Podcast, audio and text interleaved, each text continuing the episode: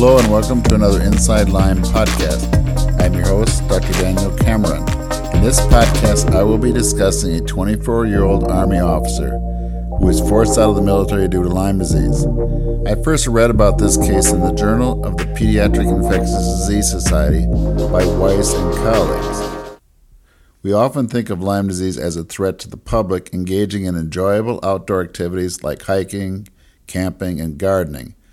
But Lyme disease and other tick borne illnesses are a constant threat to individuals serving in the military who spend much of their time working in heavily forested or mountainous terrain. A 24 year old man was a second lieutenant trained at a U.S. military academy. The young man had completed an arthroscopic repair of a labral tear of his hip. A labral tear is an injury to the soft tissue that covers the hip joint. He was expected to return to active duty, but then he developed unexplained knee swelling during his recovery.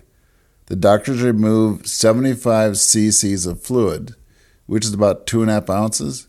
They first thought he might have gonorrhea and they treated for gonorrhea, but the tests for gonorrhea were negative.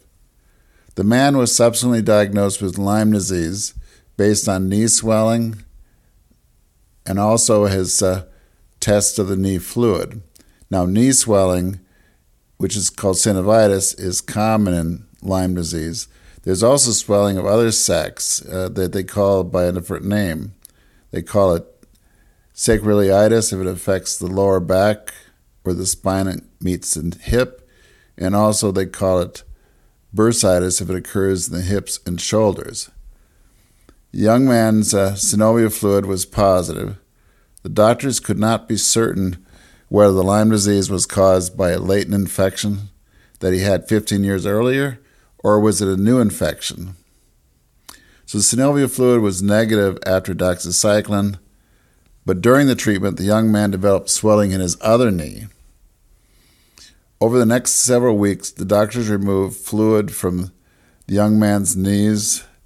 He developed a Baker's cyst, which is like a synovitis, but it involves a bulge behind the knee. The young man was treated with a month of intravenous ceftriaxone. The doctors did not advise additional antibiotics. They concluded that the knee pain was due to reactive arthritis, and they gave hydroxychloroquine, which is a drug used uh, in the autoimmune diseases like lupus and rheumatoid arthritis. Unfortunately, the young man remained ill with severe fatigue, memory issues, headaches, non restorative sleep, and complaints of angina. He also continued to have chronic pain in his knee, hips, and he had fluid in both knees.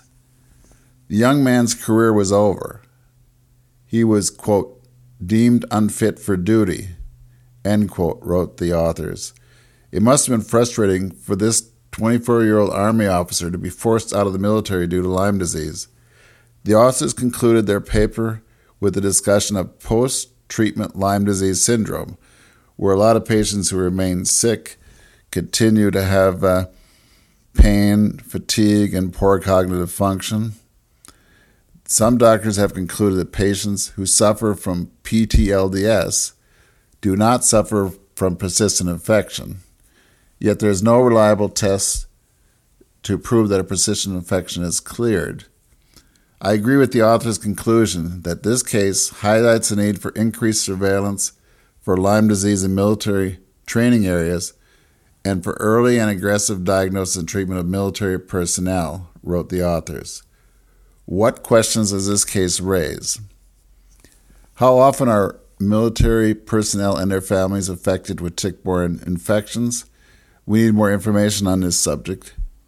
What's the best treatment protocol for military personnel with Lyme disease who remain sick? I'm not a big fan of post treatment Lyme disease syndrome. I haven't been a fan until they can come up with a reliable test to prove that there is no persistent infection. I always revisit the question of a persistent infection. And that remains quite rather controversial. How many military personnel and families fail treatment? And should the young man have received additional antibiotic treatment? I think they should have looked again uh, rather than uh, stop treatment and just treat the inflammation. Should doctors diagnosing military personnel with PTLDS inform patients that there's no reliable test to prove the absence of a persistent infection? I think patients should be informed that doctors are divided, that there are those who call it a syndrome and won't treat, and uh, there isn't really great treatment if you uh, call it a syndrome. And there's doctors like myself who look a second time at whether there's a persistent infection. And we certainly need research on that area. Thanks for listening to another Inside Lyme podcast. You can read more about these cases in my show notes and on my website at danielcameronmd.com. As always, it is your likes, comments, reviews, and shares that help spread the word about Lyme disease. Until next time, on Inside Lyme.